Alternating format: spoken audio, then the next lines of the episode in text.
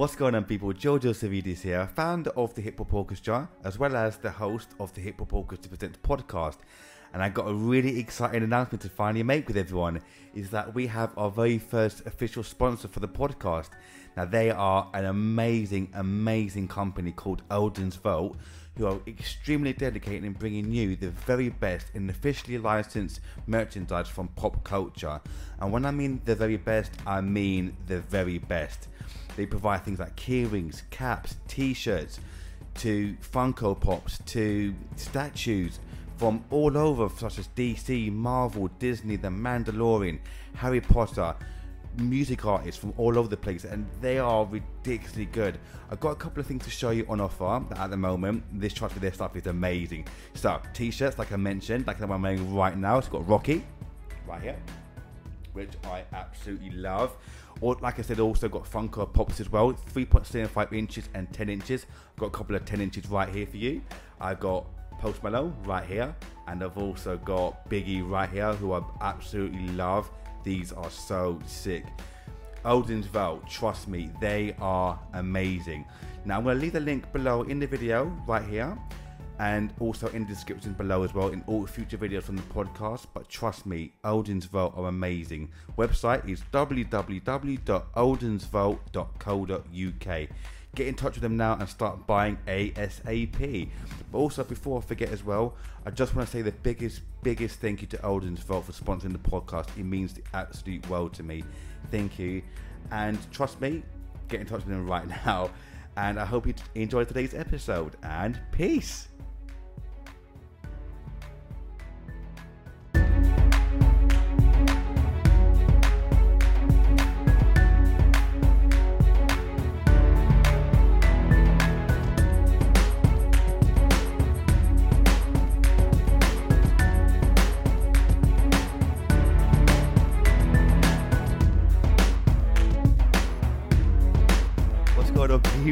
Welcome to the fourth episode of Hip Hop Orchestra Presents with Giorgio Savidis. And in this episode, going to chat about kind of like the ups and downs of what it's like to run your own orchestra or group, how you want to put it, it's orchestra.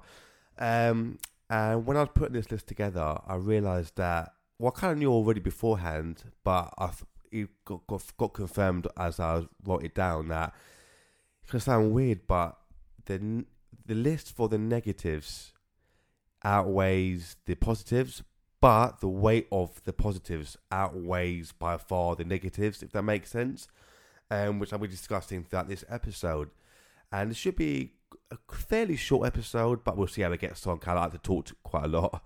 Um, but I want to start with kind of like the positives or what it's like to run own orchestra, starting with the the the the performance side of things. Now, when you get the chance to perform live in front of hundreds, sometimes thousands of people, and when you hear people screaming and shouting in joy during the performance, performing each track, and afterwards, and coming up to you afterwards to say how much they loved your performance, and it brought them so much happiness and joy.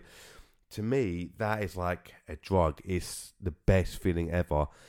Um, and it's even better because when you spend so long, you know, uh, behind the scenes putting everything together, the members to scoring the music out to arranging rehearsals, all the documents, contracts, blah blah blah in between, all that kind of loneliness really makes it all worthwhile in the end. And like I mentioned in my last episode about dyspraxia, that my sort of social skills aren't the best, but I like to kind of talk through my music, if that makes sense. Um, and it's just an amazing drug to perform live in front of thousands of people. So that's one of the main points for me. Uh, next point are some of the people I've met along the way who I call my family now because I mentioned it a few times already in other episodes.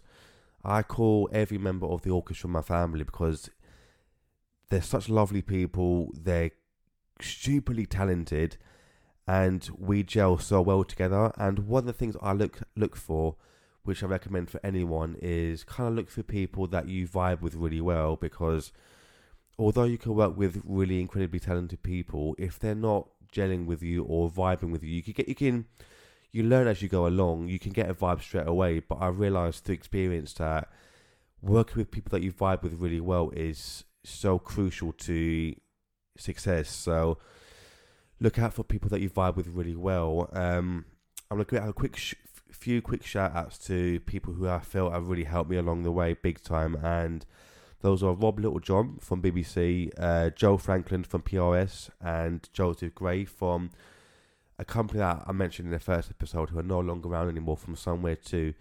These few people in particular um, have helped me so much. And also, I want to shout out to a lot of the members of the orchestra as well because, like I said, each one of them has brought their own way of helping me out a lot, so much. And those are Asal, Vazagov, Cat Trainer, Aaliyah Weibel, Tanya Cracknell, aka the Grand Violinist. Go and check her out, she's sick. Uh, they're all sick, but she go and check her out. She was actually the first ever member of the hip hop orchestra. So if you don't know that, if you come across her before the Grand Violinist, uh, she was the very first member of the orchestra eight years ago. So shout out to her, my boy Mehmet Rai from bass. Now Adam Kamenetsky, um, I actually met him through Twitter actually, while about about four five years ago. Now he was part of an orchestra called Sinfonia Tamesa, and he was at the time he was a chair violist of this orchestra. And what I wanted to do was kind of do at the time was I get into this at another time probably, but I wanted to do a sort of joint venture with my orchestra and his. And ever since we've met, he's become one of my best friends because he has helped me so much in terms of organizational skills to meeting other incredible musicians and other people and so forth. So, Alan Kamenetsky, you are a legend. Estefania Manso, uh, Christina Cooper, Joe Prescott, Johnny Yeoman, Danica Johnson, Nikki Segal, Catherine Salmon, Lisa Burry, Heather Baston, Chris Parker, Marion Hardisty, Jamie Jalil, Danny Jarrett from No Strings Attached, Hannah Chappell, and Sam and Emily Braybrook. There's just a few shout outs to the members who I love to bits, and you're all amazing. I love you to bits. Um, and now I want to kind of chat about the downs, the negatives of running on orchestra and group. Um, like I said earlier, though, this list is a bit longer, um, but the positives do outweigh by far the negatives. So, um, starting with though the loneliness of the whole thing. So, um, I'm an introvert, so I actually don't mind this. But for anyone who's looking to start their own group or business or orchestra, whatever it might be, prepare to spend a lot of time by yourself because you're going to spend a lot of time sort of um, socializing with people, networking to putting everything together yourself from the social media pages like I do to all the emails, trying to meet new people, creating content, writing all the music out to other bits in between. So spe- prepare to spend a lot of time by yourself.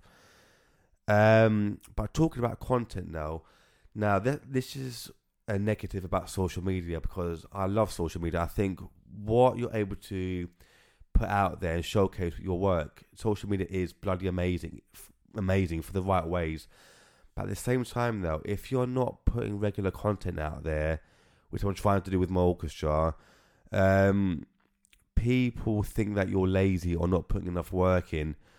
And as you know, when you're working with a lot of people, things don't always go to plan. And if you see the work that goes on behind the scenes in between events to all the recordings and filming and so forth, it's a shitload of work that goes involved so much work and not everything goes to plan. It doesn't. So that's one thing that does annoy me because, like I said, if you're not putting the content out there, people think you're lazy and not putting the work in. So that's one.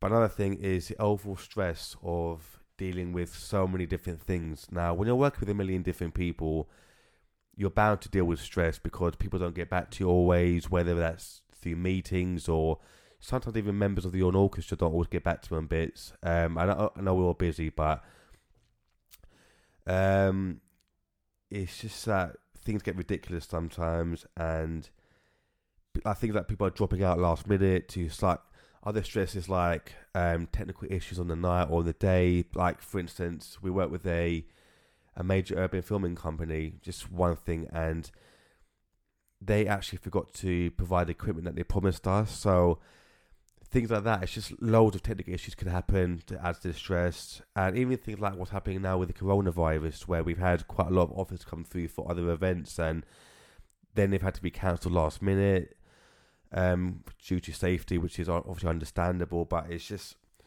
things always happen last minute that people don't always realise. Um, another thing I want to talk about is constant rejection. Now, if I tell you the amount of actually, I want to put two points together in one. Actually, I just want to, I want to talk about something else. I think it's the constant rejection and false promises and lies. In fact, three: um, constant rejection, false promises and lies, and people not getting back to you. Um, which I kind of mentioned a second ago, is when if you see the amount of meetings I've had with all sorts of people, whether it's major companies to major labels such as Universal and so forth, and BBC um, they approach. This is what annoys me sometimes as well because people approach you all the time, whether it's major company labels and so forth. You arrange meetings with them, talk for ages, and then suddenly they just blank you, which is something that really annoys me because, like I said a minute ago about content and so forth, is if you're not putting the content out there or you're not working or so forth, people think you're lazy and not putting that work in. And if you see the amount of um, rejections I've had or people not getting back to you, blanking me, ghosting me. These things get, get, ridiculous. I've had meetings with all sorts of people when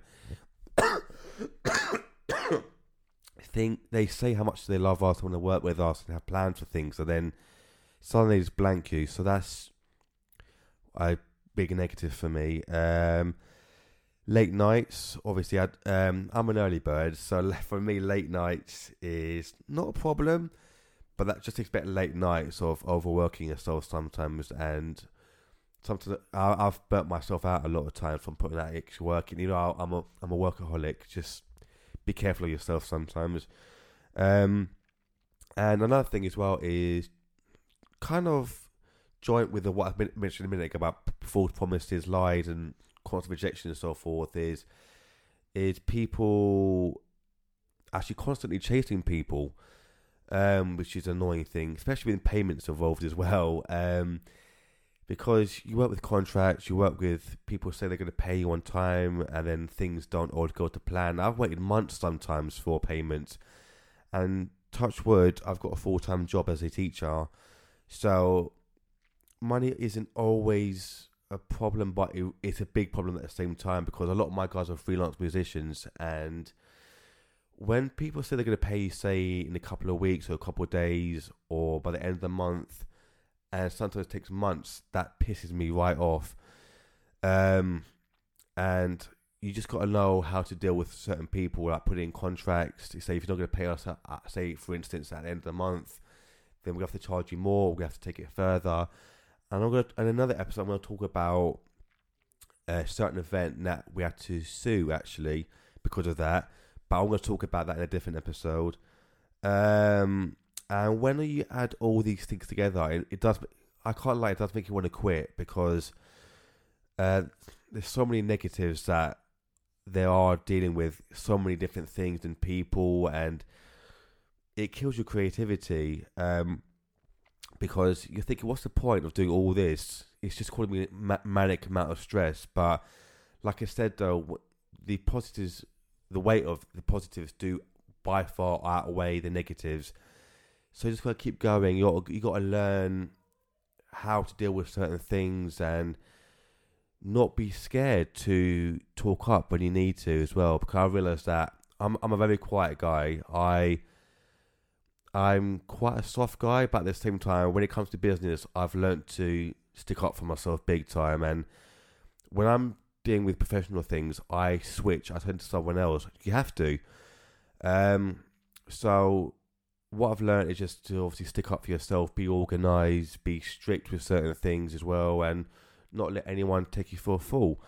But what I also would recommend is if you love what you do, then do it because I absolutely love doing everything and don't let what I say put you off because it is amazing. Yes, it's, it's stressful as hell and things do go wrong a lot, but they're out of your hand. As long as you're organized and you're positive and you've got things going for yourself, which we do, then go for it because it's, it's the best thing ever in the world. It's, it's the positives do outweigh the, the negatives by far. And the memories that I've gathered over the years of doing this and the people I've met, I wouldn't change it for the world. So, on that note, I'm going to leave it right there. But hopefully, you enjoyed that episode and peace.